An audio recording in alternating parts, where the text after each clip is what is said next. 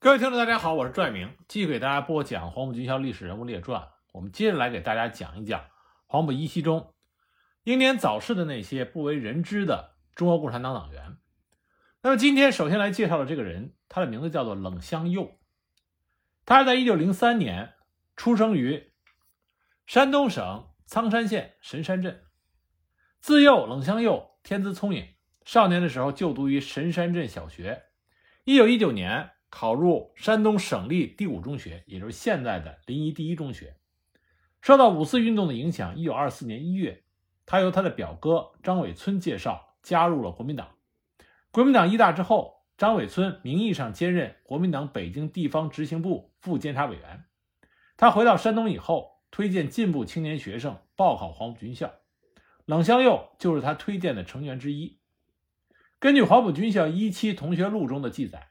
冷香佑一九二四年春节后离家去上海，三月十四号到达上海，参加了黄埔军校初试。他的考试主官不是别人，就是毛泽东。初试合格之后，冷香佑坐船前往广州，四月参加复试，五月中旬录入黄埔军校一期步兵科，编入第四学员队学习。一九二四年十月三日毕业之后，曾任黄埔军校教导二团排长。一九二五年二月，参加了青军会的活动。一九二四年七月，由陈赓介绍加入了中国共产党。从同学录里可以看出来，早年间冷香佑与毛泽东、周恩来、陈赓都有过直接的交流。他是黄埔一期中招收的十名山东籍学员中的一名，是唯一一名临沂籍的学员，也是山东籍唯一一个参加了第一次、第二次东征、北伐战争、南昌起义、会昌战役。和潮州阻击战的共产党员，冷香佑家兄弟四人，他在家排行老二。他的祖父和父亲都是远近闻名的名医。冷香佑读书期间，学习成绩非常优秀，而且善于团结同学。他留给他后人的书籍里，包括《书经精华》《论语》《孟子》等书上，都能看见他用毛笔工工整整做的笔记。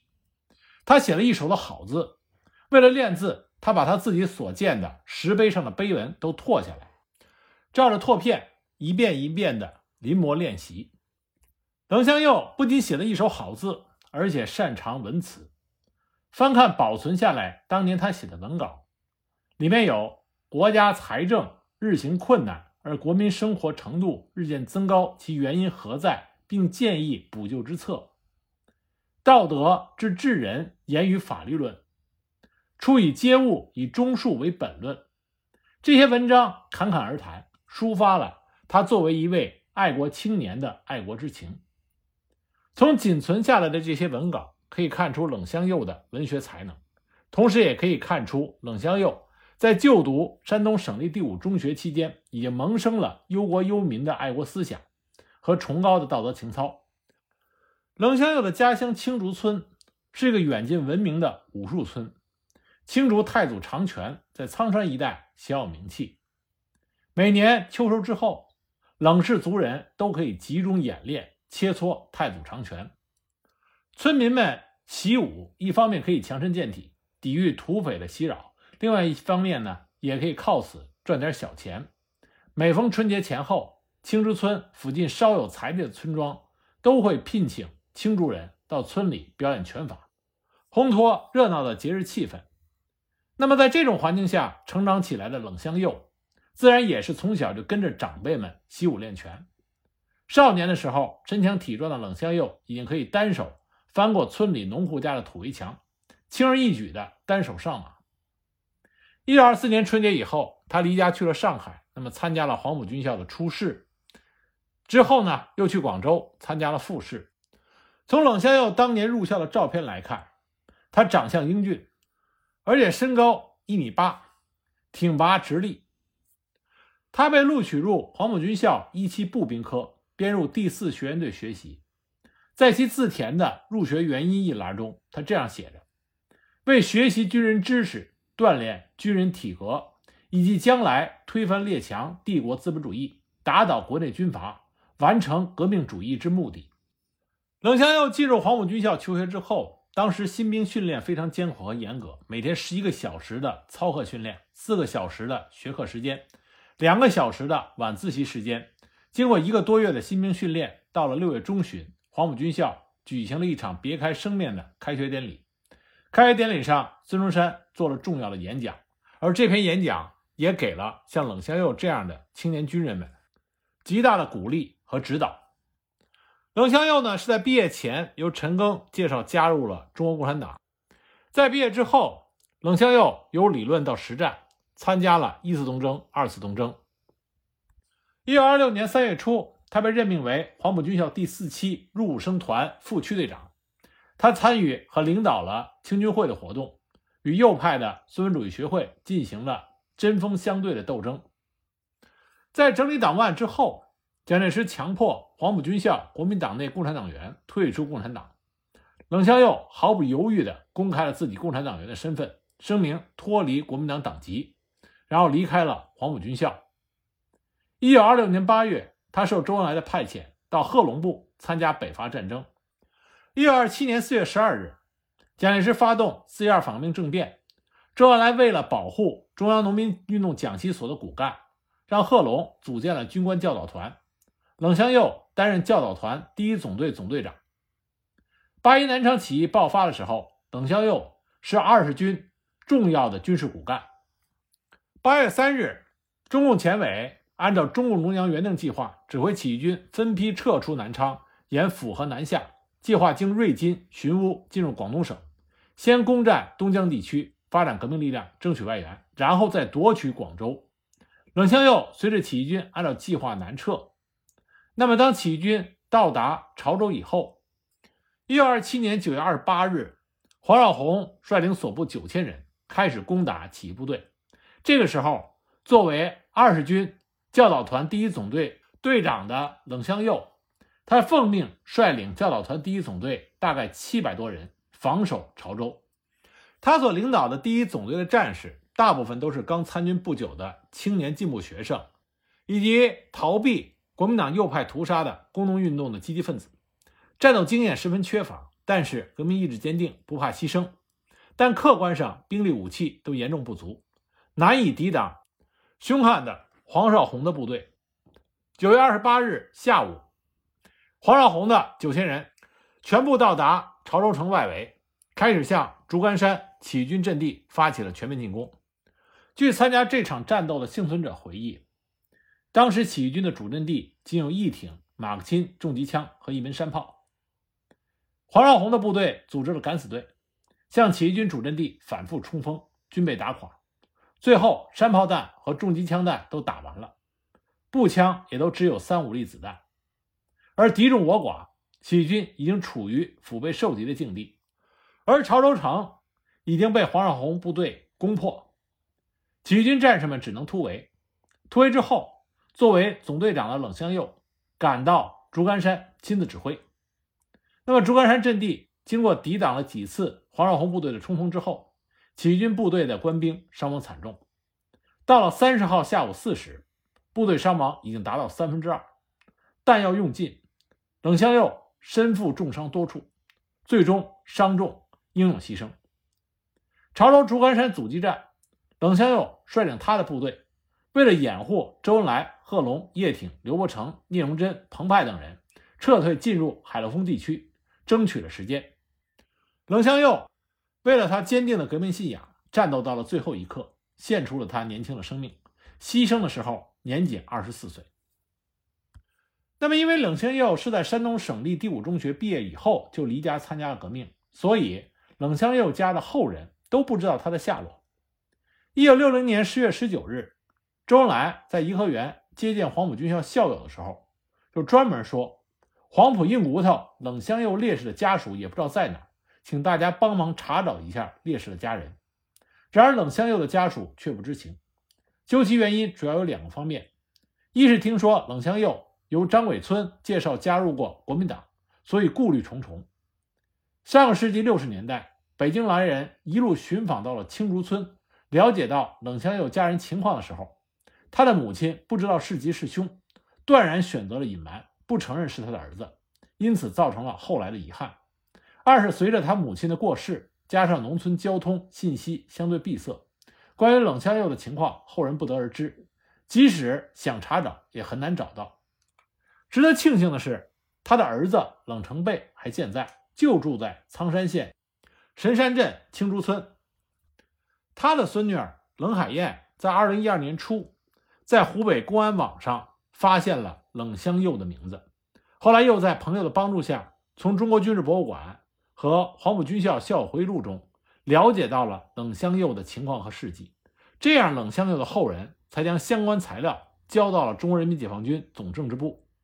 总政的领导当时看后连声说：“太晚了，太晚了，并且立即出具证明，同时与民政部门取得联系，由山东省民政厅予以补办冷香佑的革命烈士证书，这样烈士的在天之灵才得以告慰。”讲完冷香佑，我们再讲另外一位烈士，这个人名字叫做顾俊。关于顾俊的史料非常有限，但是。仅凭着这些有限的史料，我们仍然可以看到，顾俊烈士的学识和能力在黄埔一期中都是上上之选。顾俊出生在1895年，四川宣汉人，家里是一个没落的大地主家庭。六岁，他进私塾，后来就读于昆池桃城学院、绥定府联合中学。1917年，他考入南京金陵大学，后来又转入广州岭南大学。曾经任校学生会主要领导。一九一九年五四运动爆发之后，他率领岭南大学的学生走上街头，游行示威，贴标语、撒传单、做演讲、写文章，进行爱国宣传。一九二一年九月，顾俊到德国柏林学习军事。在一九二二年冬，他与朱德相识，相互结下了深厚的友谊。一九二三年五月，他随朱德到了哥廷根。入哥廷根大学进修社会科学和哲学，课余阅读了《社会主义从空想到科学的发展》《唯物史观》《帝国主义是资本主义的最高阶段》等书，从而产生了共产主义信仰和要振兴中华民族的决心。由此可见，顾俊他的理论水平和思想水平，在他进入黄埔军校之前，已经到了一个相当高的境界。一九二四年春。中国国内传来了孙中山要创办黄埔军校招生的消息，顾俊依然返回了祖国。在一九二四年五月，考入了黄埔军校第一期。在校期间，他勤奋学习，刻苦训练，各科成绩居列前茅。平时他很稳重，思想左倾，拥护孙中山的联俄联共、扶助农工三大政策，坚持国共合作，富有正义感，支持青军会。他在黄埔军校毕业之后，留任第二期学生步兵科排长。第三期三支队第九队队长，第四期步兵科军官第一团第一营一连少校连长。他任职期间工作兢兢业业，练兵有方，深受校长蒋介石的器重和学生们的爱戴。一九二五年秋，他领衔联名黄埔军校官兵一百多人，通电声讨驻扎在广东花县的第一军教导师补充团团长李果，生活腐败，军纪废弛。屠杀农协干部和会员的罪行，要求国民党中央依法予以严惩。时任北伐军总司令蒋介石进军南昌，闻此消息，即派侍从秘书蒋先云赶回广州调解。李果受到撤职处分，事件始告平息。一九二六年十一月，蒋介石急调顾俊前往南昌，升任宪兵团第一营营长。在南昌期间，顾俊与朱德过从甚密。随着蒋介石叛变革命，中共中央积极筹备武装反抗国民党的南昌起义。在南昌起义的筹备中，顾俊多次受到中国共产党的派遣，奔赴武昌、南京、上海、广州等地，传递情报、筹资、购买武器。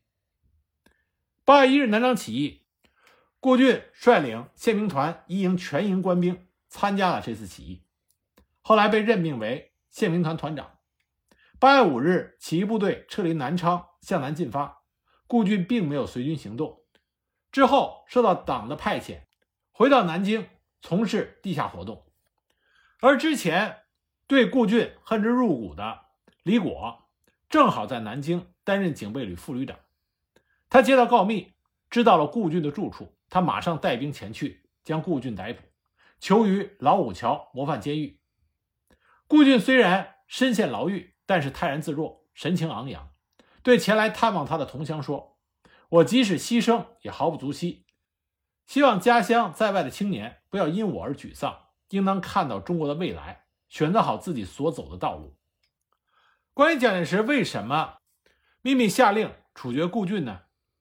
曾国情曾经说过，第一期同学顾俊以他在南昌任宪兵营长时有出卖宪兵团与共产党，即使其副团长关林征险遭不测，因此罪名公开押赴鸡鸣寺山下执行枪决。由此可见，蒋介石对于顾俊在南昌起义中所起的作用耿耿于怀。一九二七年八月二十四日，顾俊在鸡鸣寺山下英勇就义。时年三十二岁。除了上一集我们讲到了几位烈士，和这一集讲到了两位烈士，其他在南昌起义前后壮烈牺牲的中国共产党黄埔一期生，还有二十军一师一团党代表武文生，三师经理处处长郭德昭，他们是在江西会昌战斗中牺牲的。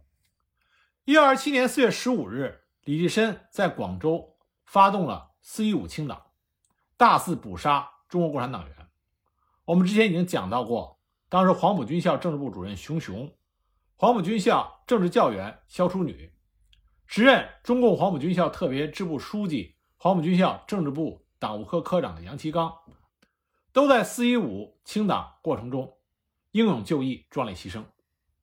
那么还有一位黄埔一期生，也是在四一五不幸被捕、英勇就义的，这位就是。时任黄埔军校入伍生政治部主任，国民党中央军人部驻粤委员，中央兵工实验场国民党党代表的谭其敬。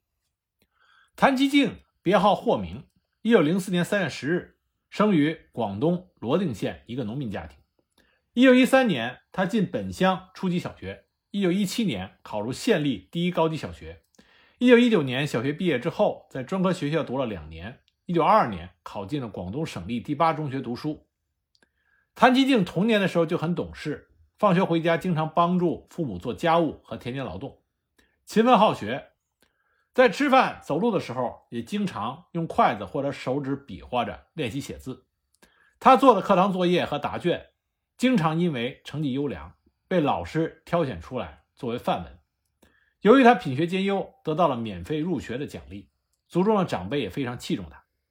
一九二四年，在中国共产党的推动下，孙中山改组国民党，制定了三大政策，开展国民革命运动，革命统一战线建立，有力地促进了工农群众运动的蓬勃发展。广东成为了大革命的中心。正在中学读书的谭其敬爱读进步书报，受到革命思潮的影响。一九二四年春，他得知黄埔军校开始招生，决定投笔从戎，献身革命。考入黄埔军校一期之后，来到广州。在军校里，他写了这样一首诗歌：“效班超投笔从戎之志，为国为民，拯救贫苦农民于水火。虽粉身碎骨不容辞，国不宁，誓不回乡。”在军校期间，谭其敬如饥似渴地学习革命理论，苦练军事技术，思想进步很快，成绩优良。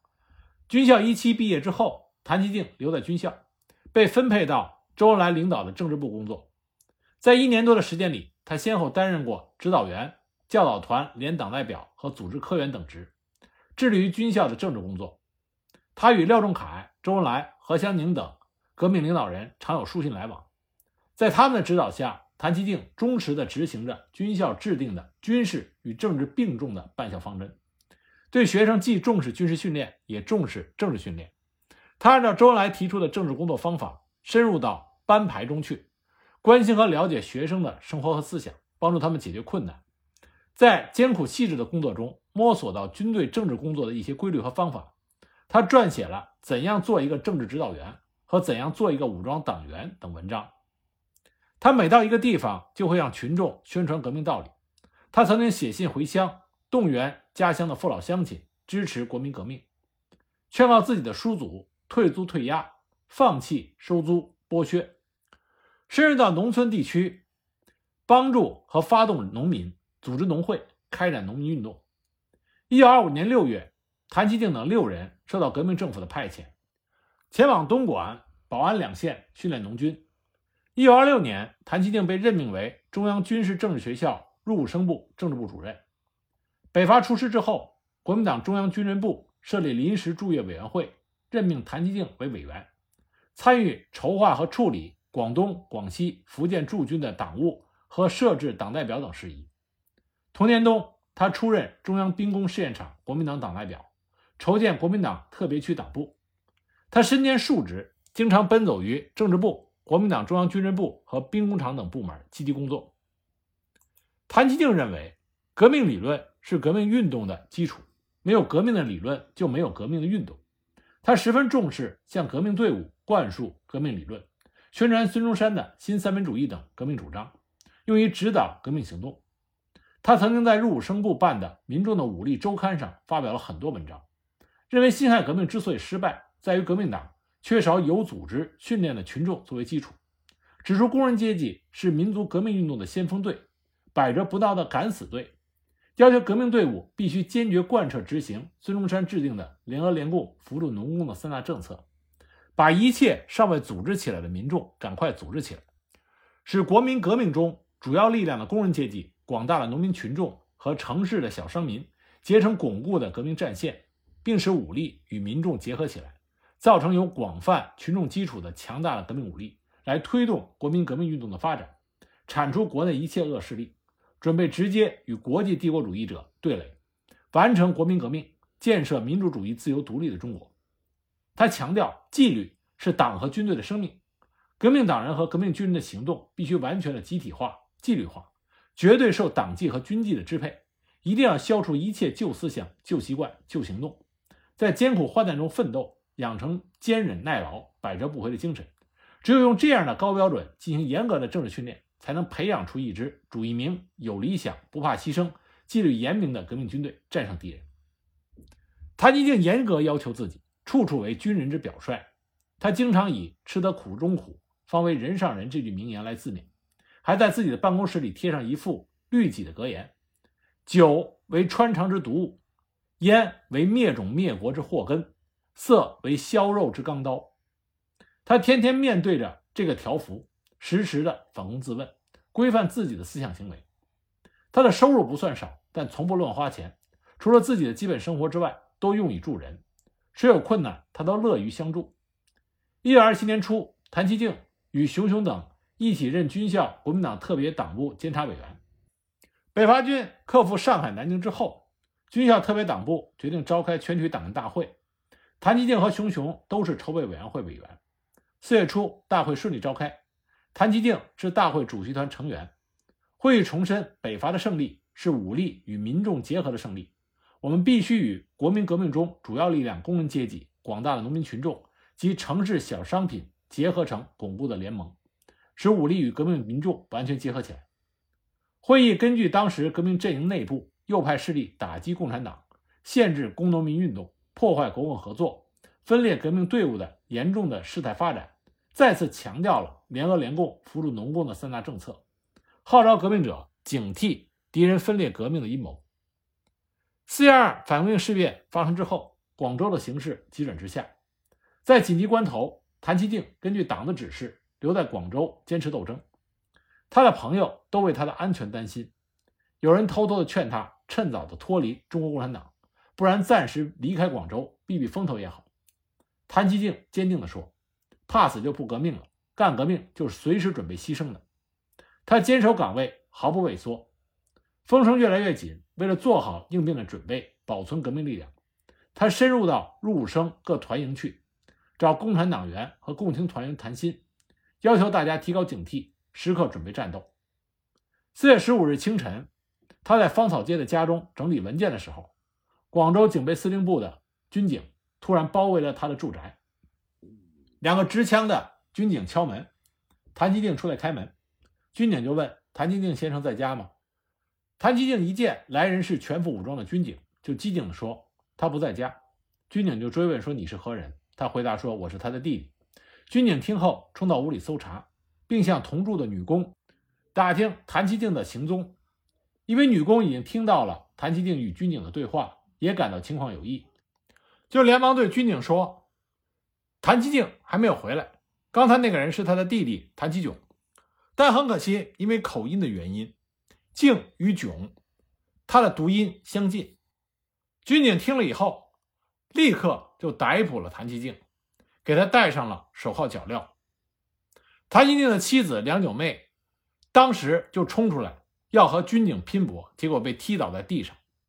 被捕之后，谭其敬被关押在乐思戏院，后来又与萧楚女、刘尔松、毕雷等共产党人一起被押送到了南石头惩戒场监禁。四月二十六日，国民党将谭其敬等共产党人秘密枪杀。谭其敬牺牲的时候年仅二十三岁。他和杨其康一样，如果能够活下来的话，一定会为中国共产党的军队政治工作做出重大的贡献。